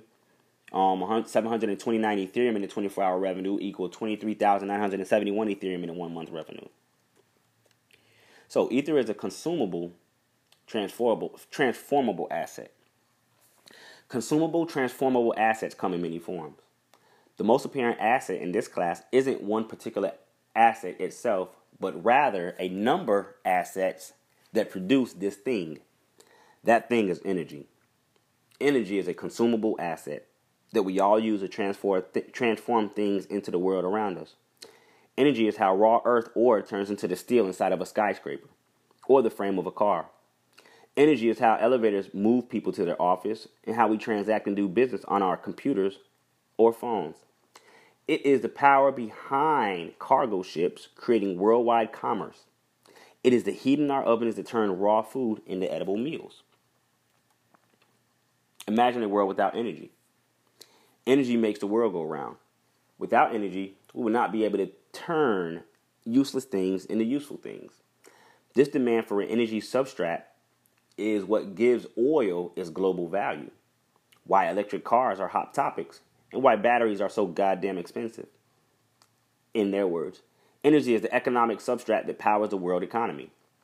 Ether is the economic substrate for the internet. And let's real quick Substrate is defined as an underlying substance or layer. So the surface or material on or from which an organism lives, grows, or obtains its nourishment. The substance on which all enzymes act. So we're looking at an underlying substance or layer in this context. So ether, ether is the economic layer for the internet. Ether's original definition, gas for Ethereum, illustrates this well. The consumption of Ether is the cost of turning the economic wheels inside of Ethereum. Anytime any activity is done, Ether is consumed. So that means anytime an asset is moved, anytime a loan is generated, anytime an exchange is made, anytime a purchase is executed, or anytime a DAO, decentralized autonomous organization, is started, Ether is consumed. And for those that have been in the space for a while, we know that those um, gas comes in the form of a contract, whereas everything that runs on the Ethereum network is a smart contract. Now, one of the laws to contract is all contract is voluntary, meaning that you have the option to opt in or opt out of the contract that Ethereum presents to you or that the network will present to you. So anytime you go to do a transaction on the Ethereum network, it does need permission. There is just no one click in it. It needs permission. And you are the individual that gives it that permission. We're going to get into Ether as a store of value asset. If you paid attention to the ETH locked in DeFi metric, you're paying attention to Ether as a store of value asset. Being locked is referring to how it is being used as a collateral for something. It wouldn't be locked if it didn't have a commitment to act as a store that backs some sort of agreement, contract, or asset on Ethereum. Ether, as a permissionless global asset, is the vehicle for generating permissionless financial institutions on Ethereum. We've called these permissionless financial institutions dApps, and the economic network they create DeFi or open finance. And DeFi basically stands for decentralized finance whereas you are able to finance without the use or need of a counterparty or um, middleman. So that just as a quick example is what is meant when you see the term DeFi. If Ether wasn't permissionless, or if these open finance applications on Ethereum can run, excuse me, ran on permissionless collateral, such as centralized stablecoins or tokenized gold, then they wouldn't be fully permissionless systems. We would have to trust in the centralized institutions that issue the on chain asset, that their off chain assets are legit, and that they will honor all redeemability. Thankfully, Ether is permissionless, so we don't have this problem. If we use Ether as collateral inside of DeFi and Open Finance, we're going to get into Ethereum's first dApp, which is MakerDAO. Not first as in first in time, first is in the first order of operations. MakerDAO is crucial to the development of open finance on Ethereum. Stability is crucial for finance, and without a stable reference point to Ether, many of the financial applications on Ethereum simply would be able to operate. Hmm. Without a stable reference point on many of the financial applications on Ethereum, simply maybe they meant to say wouldn't be able to operate. Hmm. Platforms like Compound, DYDX, or Set Protocol all require a stable currency in order for their applications to function. There are plenty of plenty of stable coins on Ethereum, but there is only one permissionless one. DAI is the only native stablecoin on Ethereum, and it achieves that nativity by being backed by the only trustless asset on Ethereum, which is Ether. So I'm liking how they're breaking this down right now. Understand USDT, BUSD, TrueUSD, USDC, GUSD, which is Gemini um, United States dollar, uh, Binance United States dollar, True USD United States dollar, United States dollar tether, United States dollar coin, and so on and so on and so on. Those are permissioned stable coins, meaning that they have a centralized institution behind them that is guaranteeing the redeemability of those fiat dollars to the digital asset that is representing it. Whereas with DAI, there is no centralized institute that holds the backing to the DAI stablecoin. It is you locking up your own Ethereum that allows you to even print these dollars. Now, it goes on to say DAI achieves this value by the store value function on Ether, as it achieves its permissionless from its over collateralization. Ether makes DAI permissionless. Permissionless stability enables permissionless finance. Having a permissionless stablecoin is really important. In addition to providing a stable foundation to build finance upon, if you want the financial structure on top of that function, or excuse me, that foundation to be permissionless, you need the foundation to be permissionless. If DeFi all ran on USDC, we would all be trusting Circle with their management of our funds. DAI is the only stablecoin that cannot be removed, revoked, or burned from a user's wallet via a central authority. This is why open finance applications can get assurances when building their application with DAI. If DAI runs in their application, no central party can remove it from their application. And they're showing you a, a nice um, description of that now, whereas they have the DAI coming out of Maker DAI, Maker DAO, excuse me, and then going on up um, the different levels from permissionless reserve bank to permissionless lending and borrowing, permissionless financial application, permissionless bank accounts, all the way up to, to, to the permissionless world. Permissionless stablecoin supports permissionless finance. And this is the new money for the new economy. All this is based off Ether as a permissionless, programmable, store value asset. Next, we're going to get into Compound. Compound Finance is the borrowing lending application for Ethereum. It's a financial primitive and a crucial component in the financial stack of Ethereum. Compound is an application that pulls borrowers and lenders together and matches the demand supply of each party with the variable interest rate. This produces the DAI borrow rate and DAI supply rate, or the cost of borrowing DAI, and the interest received from lending DAI. You can check the rates at loanscan.io for those that are interested. Compound is a trustless excuse me, Compound is trustless because of collateral. Collateral is what makes Compound a permissionless platform. Borrowers must over collateralize their loan in order for lenders to be given assurances that there is always money in the bank for them to withdraw. In other words, trustlessness. Below is a chart that has two lines. In red, the total value of all collateral locked in Compound, denominated in ETH. In purple, the total number of ETH locked as collateral. The discrepancy between ETH locked and the total value locked is a bunch of rep being used as collateral. which is um Augur, the Augur token. The vast majority, and honestly, okay, so they don't even have the um. They're, speaking on the chart. Oh, okay, the chart's all the way down here. Okay, I'm about to say they're speaking on the chart that that is not specifically right there, but um, the vast majority of collateral in compound is ether. So borrowers are locking up ETH to be the collateral for their loan. In this scenario, Ether is being used as a store of value asset, an asset that is perceived by the market to hold its value across time, as the collateral for a permissionless loan. This permissionless collateral is what powers the lending side of Compound, as the Compound application ensures over collateralization and auto liquidation of the collateral from borrowers. Lenders don't have to trust borrowers. The Compound application removes trust from the equation. Compound does this by using Ethereum as a store of value and using Ether's programmability programmability to enable trust removed borrowing and lending. Now, DYDX is a platform for margin trading, lending, and borrowing.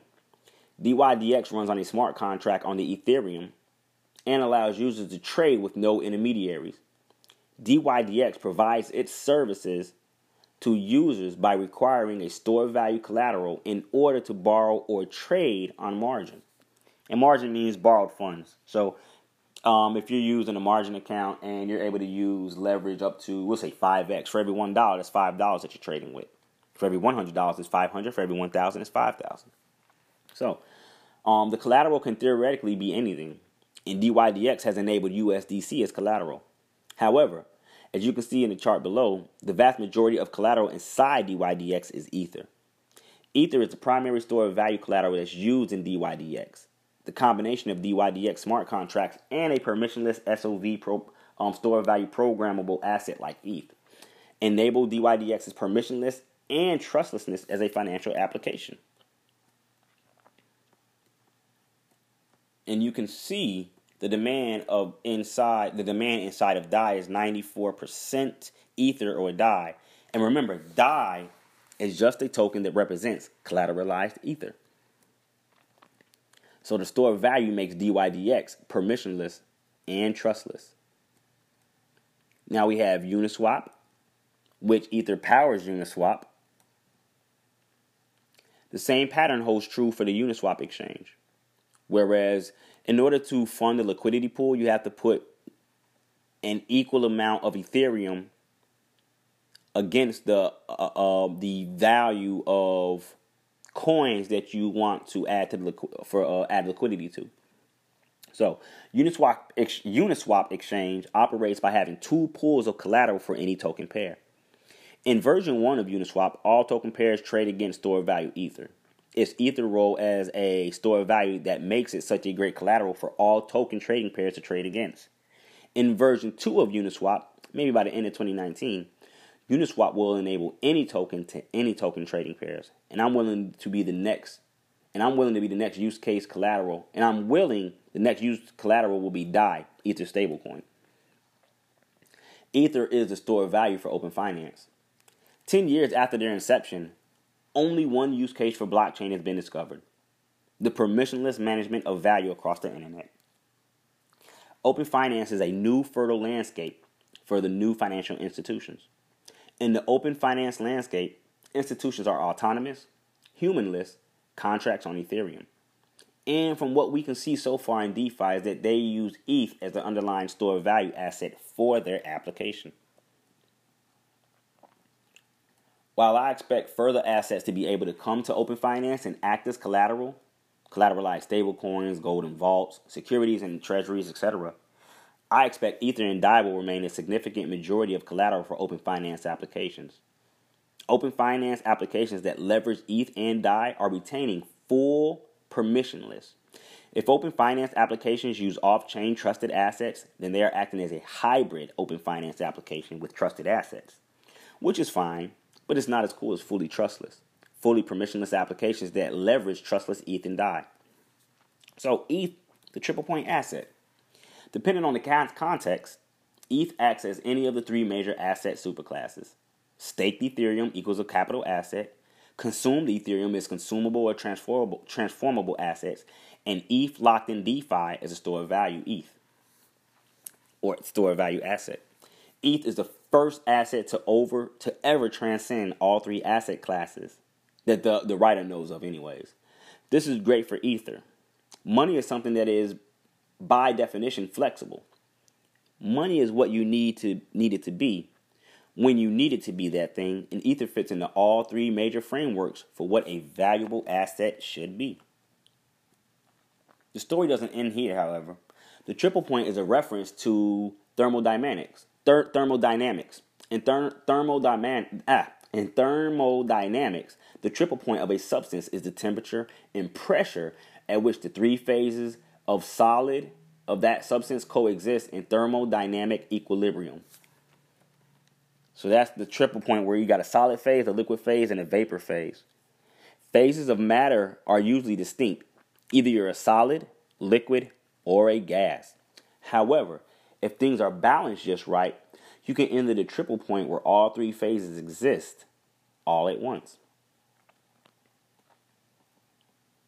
Superfluid collateral in open finance. What happens when collateral becomes liquid?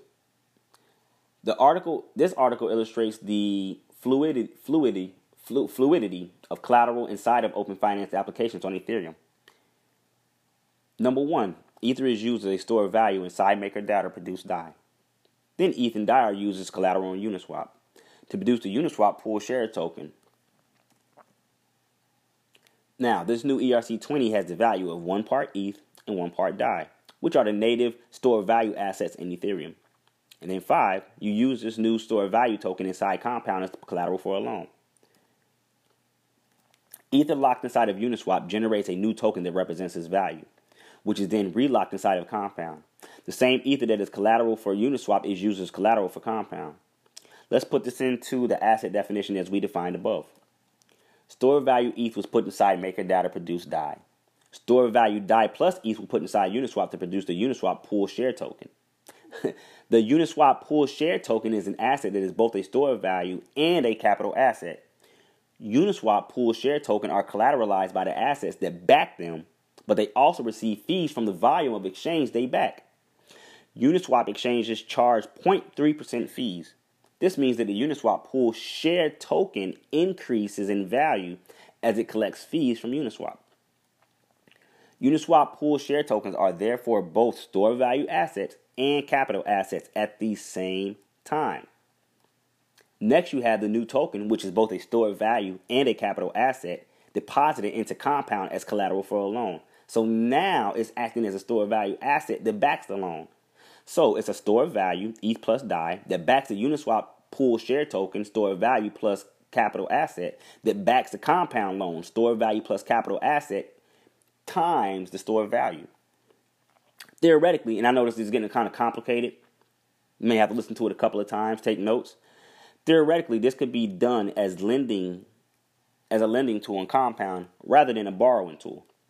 So if you replace step four with a new step, you get you're allowing Uniswap pool share tokens to be borrowed in Compound and receive interest payments denominated in the Uniswap pool share token from the borrowers. So now we have a store of value plus a capital asset that is being lent out and collecting fees, making it as a store of value plus collateral plus a capital asset times a capital asset. This whole process requires eight total transactions. Every time economic activities occur on Ethereum, Ether is consumed. While Ether was being transformed into some permutation of a capital plus store value asset, Ether is being consumed as the economic substrate of Ethereum. In other words, Ether is operating operating as this hybrid store value capital asset, while Ether is also being consumed to pay for the transformation of the plain old ETH into the compound loan that's collateralized by a Uniswap pool share token. Ether is the first asset in history to operate as all three types, and this is we're talking about the trifecta or the um, triple point asset because it has the capacity to be all three at once, meaning it can be a capital asset, a store of value, and a consumable and transformable um, asset. So, the triad of capital asset, store of value asset, and consumable asset are the main three components of a good economy. All three in tandem generate the necessary dynamics to prop up and a healthy and robust economy. So under here you have a store of value. At the top of the pyramid you have the United States dollar. Below that you have bonds to your left and the IRS to the right. So you have a store of value being the dollar, capital asset being a bond, and a consumable asset being the IRS. So the store of value is uh, the U.S. dollar. Oh, the capital asset is a U.S. Treasury bill or Treasury bond, and a consumable asset are the taxes. Currencies are great store of value assets. Nation state currencies are designed to hold wealth across time, although they could do better at this, perhaps significantly better, which I actually disagree with the the fact that they are they hold value across time. If you look at the United States dollar, hell, over the last 30 years, it's lost almost 90% of its value. So, don't know if I agree with that one. Currencies are the trust vehicle for communicating and transacting value across space and time. I can agree with that. The US dollar has been the most successful currency of all time and is a store of value asset that dominates the world economy. U.S. Treasury bills are the foundation of the United States bond market. The U.S. bond market is perhaps one of the greatest economic forces in the world, as it enables the market to express its trust or distrust of a government's ability to repay its debts. Pay attention to that again. I'm going to read that again. The bond market enables the market to express its trust or distrust of a government's ability to pay its debt. And if you have been paying attention, a lot of world um, economies or world powers have been dumping the United States bonds. So pay attention to that. That means there's distrust in the government's ability to pay its debts back. The bond market yields are the fundamental risk-free rates by providing the U.S. government with your store of value asset, the U.S. dollar, with the promise to return your, your U.S. dollars with an extra percentage interest. The U.S. government then uses that value to secure the U.S. economy. Taxes are, however, the U.S. government are how the U.S. government pays its debts and funds new endeavors. The IRS represents the entity that collects fees based on economic activity to support the U.S. economy. The taxes collected partly go to the holders of the U.S. Treasury bills as the revenue mechanism for paying the interest owed by T bill holders. In theory, the U.S. government also pays off T bill holders via inflation of the U.S. dollar, reducing the dollar strength as a store of value asset. Glad they added that. Ether and Ethereum follow the same model. This same structure of the economy is found in Ethereum as well. This time, it's Ether at the center of it all, and it's Ethereum as the economic st- system. The store of value, or ETH in finance, is at top. Now, to your left, you have staked Ethereum, and to the right, you have gas. So you got the United States dollar, right? the T bills, which is the staked ETH, and then the taxes, which is the gas. As a, as a, I like that.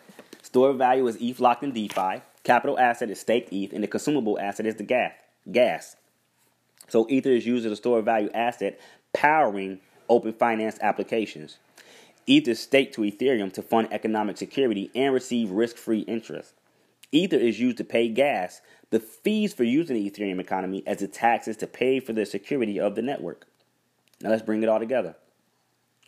At the heart of the Ethereum, at the heart of Ethereum is the infrastructure needed for generating an entirely new economy. This time, the financial services inside this economy are entirely ran by code, trustless and permissionless, and it's on the internet. Now that we have this new economy, we need a new money to run inside of it. If we want to retrain the trustlessness and permissionless of the Ethereum economy, we need a trustless and permissionless currency. The only trustless and permissionless currency asset in Ethereum is Ether. Ether's role in Ethereum. Ether is bandwidth for permissionless. The demand for and use of Ether inside of Ethereum is a function of its demand as a permissionless money inside financial applications. There is finite or finite Ether in Ethereum, meaning that when Ether is locked inside an application, the application is using up a part of the total sum of Ether applications complete for Ether collectively use for for Ether collectively use a portion of all ether and Ethereum. This is what we call the ETH locked in DeFi. So um, let me see. I guess it's showing 8, 80 million right now locked in DAI, 114 million in Compound, 21 million in DYDX, and 17 million within Uniswap. So total permissionless bandwidth available 108 million to 20 billion. Total bandwidth used 2.2 million to 500 million, 21%. Bandwidth is referring to the ETH locked in DeFi, or how much ETH does this application need to serve the need of its users. Right now, bandwidth usage is pretty low. There's a lot of room for application growth and ETH capture. If more DAI wants to come into existence, is going to need to lock up more Ethereum to generate the permissionless. Each DAI needs 1.5x its value of ETH to support it, or 150%. If demand for compound loans increase, compound will require more ETH collateral to back the loans. Same for DYDX. If Uniswap grows in volume and liquidity, it will need more ETH or DAI to grow these liquidity pools. All these things require a portion of total ETH, representing the usage of Ether's bandwidth as a permissionless currency.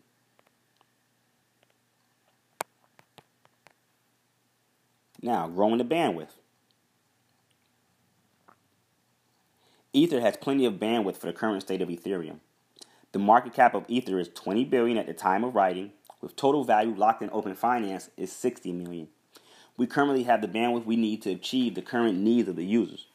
However, Ethereum as an economy leaves much to be desired. If we want Ethereum to be the global financial platform for the internet, the glo- internet, excuse me, the internet of value, and the global settlement layer for all digital assets, and we want this to be financed, and we want this to be fully permissionless and trustless, then we need Ether to scale to large numbers. Trusted finance and permission assets are welcomed on Ethereum, and they have their role and function in Ethereum all the same. But the revolution, the real revolution, is totally permissionless financial applications that operate using totally permissionless money. Anything else is a compromise. There are one there's 30, 73 trillion in stock. Well, no, there's 1.7 trillion USD in circulation. If you want Ethereum to match that demand, the price of Ether will have to grow by 85 times. There are 73 trillion in stock market assets. If we want to generate permissionless synthetics of all these assets on Ethereum, they need to collateralize. They need to be collateralized by ETH, which will require ETH price to increase by 3,650 uh, times. The same is true for the global money supply. If we want permissionless, if we want a permissionless world where humans communicate value through a trustless platform, the value of Ether needs to scale to meet this demand. Right now, Ether and Ethereum serve the needs of a small niche population of dedicated uh, believers, and the value of Ether is high enough to do so. However, if you want to onboard the next 1 million or 1 billion users to Ethereum, Ether will have to increase in price to support the, the economic activity required by permissionless, trustless financial applications. How will ETH scale? We need the price of ETH to increase so we can have more capital available for more financial platforms. And they got a three way tug of war in order how to do this. So ETH lockup in DeFi, pull from uh, the ETH stake rate and the USD price. So, um, in closing, um, Open Finance attracts ETH. Um, open Finance applications provide products and services that require ETH lockup the ETH stake rate, the application to lock up your ETH in DeFi is to stake your ETH, and then the US dollar price. Both of these two forces pull on the US dollar price. If DeFi is fighting for ETH and the ETH stake rate is fighting for ETH, then there's less ETH available for purchase. The only mechanism that the US dollar has to generate its equal and opposite pull on the above two forces is to increase its price. The US dollar value of ETH is the representation of the cumulative, cumulative forces pulled by the ETH stake rate and the products of ETH. Which is fantastic because it means as open finance becomes more useful, the price of ETH should scale up alongside it to match the demand. The higher demand open finance generates for ETH, the better the ETH stake rate. Collectively, both of these forces pull on the price of ETH to increase the bandwidth of Ether in open finance and a security mechanism that supports the open economy. The US dollar doesn't stand a chance so long as DeFi continues to generate more financial applications on top of it.